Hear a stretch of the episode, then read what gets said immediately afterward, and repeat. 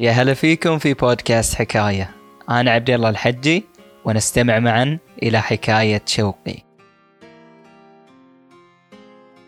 آه من الغربة. وكم هي قاسية. قربتني عن مصر. والآن تريد تغريبي عن الكويت. غزي وطن النهار. غزيت الكويت العزيزة. من جارتها الشقيقة العراق. كطعنة في ظهر كل عربي وخليجي.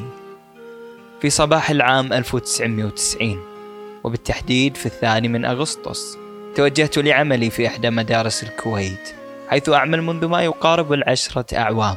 لم أقرأ الصحف كعادتي ولم أستمع للأخبار وإنما ذهبت باكرا إلى العمل. رأيت الشوارع خالية وبها ارتياب كبير. رأيت سماء الكويت الضاحكة قد غالبها الحزن. استغربت ولكني أكملت الطريق ووصلت إلى المدرسة. دخلت إلى الصف وكانت حصتي الأولى. وفجأة سمعت كلام الطلبة والمدرسين حول اشتباكات وخلافات حدودية مع الجارة العراق. فلم أكلف نفسي بالتدخل. بدأت أول حصة ببسم الله الرحمن الرحيم. درسنا لليوم. فجاءني الصوت. فقمت بتهدئة الطلبة فأتى المدير وسحبني خارج الصف وأخبرني أن الكويت قد غزيت.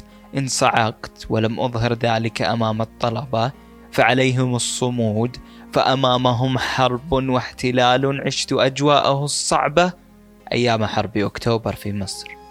أخبرنا المدير بأن خروج الطلبة الآن خطر عليهم فالاشتباكات في أشدها.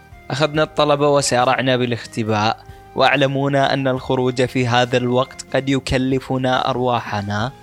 فجمعنا الطلبة في غرفة مظلمة في قبو المدرسة كي لا يصلنا القصف أو أحد من الجنود الذين اقتربوا من منطقة المدرسة.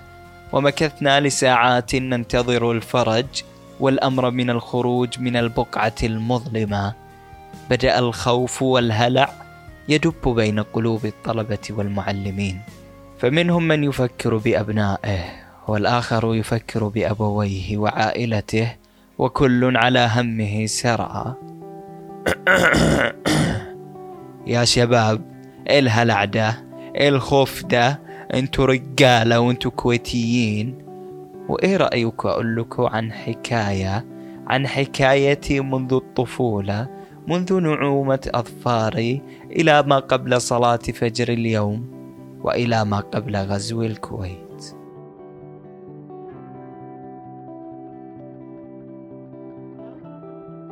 يلا يا شباب خلاص حننهي الماتش وارجع للبيت. إن شاء الله يا أمي إن شاء الله. إيه أنا ابن البش مهندس فؤاد شوقي. الذي يغيب طول النهار ولا يرجع إلا بعد المغرب. تناديني أمي الصارمة فهي الأب والأم في غياب فؤاد بيه الذي يعمل نهارا في دوامه الحكومي. لتوفير لقمة العيش لنا ومساء في عمله التجاري الخاص. كان يغيب كثيرا لا نراه إلا بعد المغرب. كان محبا وصارما يريدنا جميعا ناجحين أنا وإخوتي وأخواتي. نحن عائلة متوسطة الدخل والحجم أيضا. والحمد لله على النعمة. طفولتنا جميلة. يملأه الاجتهاد واللعب والضحك في أزقة محافظة الشرقية. وبالتحديد في مدينة الزقازيق الجميلة حيث نسكن في أحد الأحياء الشعبية حيث الأصدقاء الكثر وحيث الألعاب والذكريات الملحمية. ولكن كيف هي الطفولة دون ذكريات حرب أكتوبر 1973 كنا نجلس طوال اليوم بجانب المذياع والراديو. ننتظر أخبار انتصارات الجيش المصري. ننتظرها بحماس دون كلل أو ملل. فخرجنا من الحرب السابقة خاسرين ولا نريد أن يخسر جيشنا المظفر. وبعد طول انتظار خرج خبر الانتصار الكبير. فتفجرت الشوارع بالحماس والسعادة والاحتفالات وكأن الدنيا قد أصبحت عرسا. وفي سياق الطفولة هل تعلمون كيف كان شعوري وأنا طالب مدرسي؟ أزور القاهرة لأول مرة في رحلة مدرسية. كيف كنت أرى المباني الشاهقة والسيارات الكثيفة والناس المنشغلة؟ وأما منظر الأهرامات لأول مرة. فقد كان مهيبا فما هذا البناء الرائع المتقن الذي أشاهده لأول مرة ولا يوجد إلا في بلدي. وزيارة حديقة الحيوان لأول مرة أيضا ورؤية الأسد المهيب ملك الغابة والنمر وغيرها من المخلوقات الغريبة والمدهشة وحقا كانت مواقف لا أنساها أبدا. الفرحة الغامرة بتخرجي من المدرسة لا توصف. فأبي فخور وأمي تنهمر من عينيها الدموع. والأهل والأصحاب والجيران كلهم يحيون ويباركون. والحمد لله كنت متفوقا في دراستي منذ الابتدائية وحتى التخرج. فلدينا قانون هنا في مصر حول الاجتهاد. فيجب أن ندرس ونحصد أعلى المراكز للفوز بأفضل المقاعد الجامعية والوظيفية. فنحن دولة مليونية والمنافسة شديدة جدا هنا. بدأت الدراسة في كلية التربية. في قسم اللغة العربية كنت مهتما بالشعر ومحبا للغة والأدب. كنت نهما في قراءة الكتب وتخرجت من الجامعة. قد كنت الرابعة على دفعتي بكل فخر. ومن ثم بدأت العمل في وزارة التربية والتعليم. وبدأت إعانة الأهل في النفقات. فقد أرحت أبي من عناء الصرف علي لسنوات وأصبحت رجلا مسؤولا. وبالتالي كما هي العادة شجعني الأهل على الزواج فخطبوا لي ابنة الجيران. وتزوجت والحمد لله استقرت حياتي. وبعد ثلاث سنوات من العمل في المدارس المصرية انتقلت في إعارة لدولة الكويت الشقيقة من الحكومة المصرية لأعمل مدرسا هناك. ودعت أهلي وأصحابي وزوجتي وابنتي العزيزة ذاهبا لمحيط وعمل وحياة جديدة ومنتقلا إلى ما يسمى بالغربة.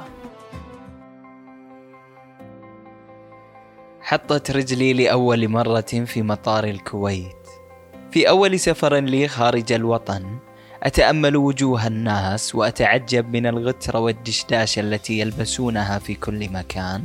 وصلت إلى مقر سكني وقد كان الوقت متأخرا.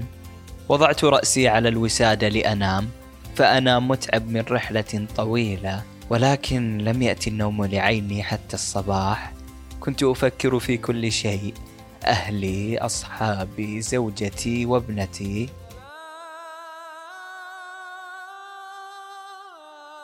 داهم أفكاري صوت الصلاة خير من النوم. توضأت واتجهت للمسجد. أحسست بأن الوحشة قد خفت بعد الصلاة.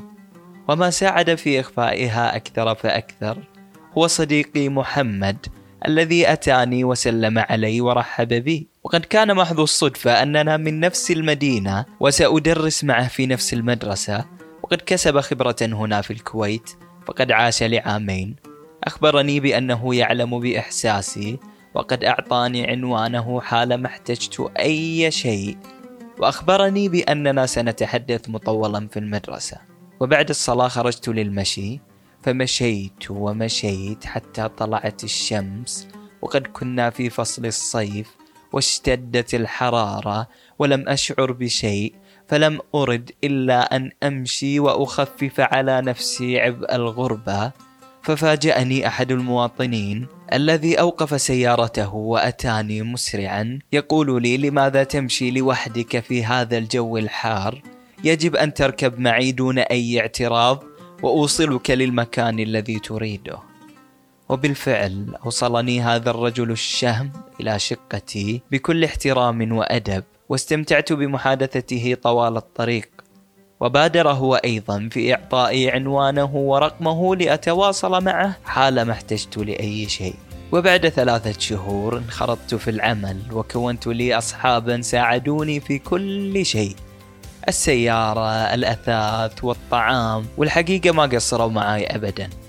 وأما بالنسبة للطلبة فقد رأيت نخبة منهم محبين للشعر والأدب وأسست معهم ناديا لمحب الشعر والأدب واللغة ككل وبدأت اكتساب المعارف والأصدقاء ومكثت لعامين دون الرجوع لزيارة لمصر. فقد كنت أجمع جزءا مما أستلمه من راتبي وجزءا أستمتع وأرفه به على نفسي. فأنا أتعجب من الذي يجمع كل ما لديه في غربته دون الترفيه على نفسه ولو قليلا. فلا إفراط ولا تفريط. هبطت الطائرة في مطار القاهرة الدولي. هبطت في الوطن بعد شوق لعامين. سجدت لله شكرا فور الوصول. شممت رائحة تراب الوطن الغالي وعانقت أهلي وزوجتي وابنتي وأحسست بشعور لا يوصف. ومكثت طوال الصيف في مصر. أجتمع بالأهل والأصحاب فهذا الرابط بيننا يجب أن لا يقطعه سفر أو عمل أو غربة. وبعد انتهاء الإجازة الصيفية رجعت للكويت مرة أخرى والتي اشتقت لها أيضا. فقد أصبحت جزءا مني وأصبح السفر والرجوع للوطن جميلا ولكن ليس كالمرة الأولى طبعا. تدرجت في المناصب حتى أصبحت منسقا للقسم الذي أدرسه وهو اللغة العربية وأصبحت محبوبا من الجميع. ومرت عشر سنوات حتى فجر اليوم يوم الغزو اليوم الذي أحدثكم فيه. كنت أصلي الفجر وأتأمل حياتي هنا في الكويت وأتذكر أبنائي الثلاثة في مصر. حبيبة الكبرى وعبد الله ونور أرى صورهم أقبلها. يمر علي طيف زوجتي الحبيبة فطيف أمي فأبي فمصر بكل ما تحملها من ذكريات. أتأمل مواقفي هنا الحلو والمر منها. أتذكر حينما ضربني أبو أحد الطلبة الذين أدرسهم وحينما شتمني وبصق علي وعايرني بأنني مصري. يعايرني بما أفتخر به. وكل ذلك لأنني وبخت ابنه لإهماله الشديد. وفي نفس الموقف هذا أتذكر الأب الآخر الذي رفعه عني ووعدني بأخذ حقي منه. فقد كان ضابطا في الشرطة أخذني إلى المركز أو كما يسمونه المخفر وسجلنا عليه دعوة وقام بتعويضي ماديا وحبس لشهرين. لبست ثيابي. وركبت السيارة متوجها للعمل وحصل ما أخبرتكم به سالفا. وما تخافوش يا شباب ربنا يفرقها ولو برواحنا نحميكم إن شاء الله. ونعم ربما فعلتها. لا أرى شيئا فوجهي مغطى ويدي مكبلتان.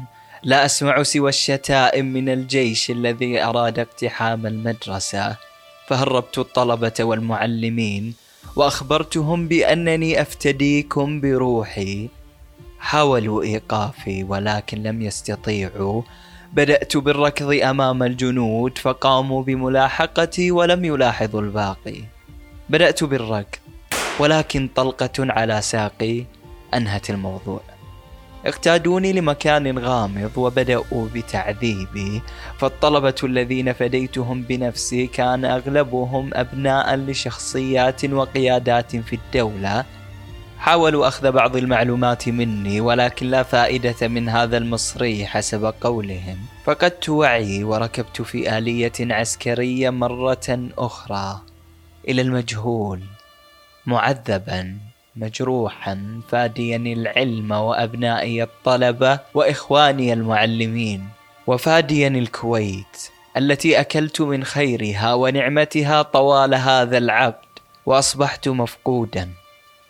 نعم حتى اليوم حتى 2021 حتى بعد ثلاثين سنة لم أرغب بأن أغترب مرة أخرى في الكويت. التي أحببتها ودرست أبناءها. نعم لم تكن موطني ولكني لم أرد لأبناء الكويت أن يعيشوا شعور الغربة. فالغربة صعبة ومرة وجميلة أيضا. ولو لم تكن كذلك لما فديتها بروحي. أنا شوقي فؤاد أسألكم أن ترفقوا على كل مغترب وأدعوكم أن تعيشوا الغربة بقلب مفتوح. ويد معطية وقلب سمح لا أقول افعلوا ما فعلت ولكن لعين تفدى ألف عين. شكرا لاستماعكم ونلقاكم على خير.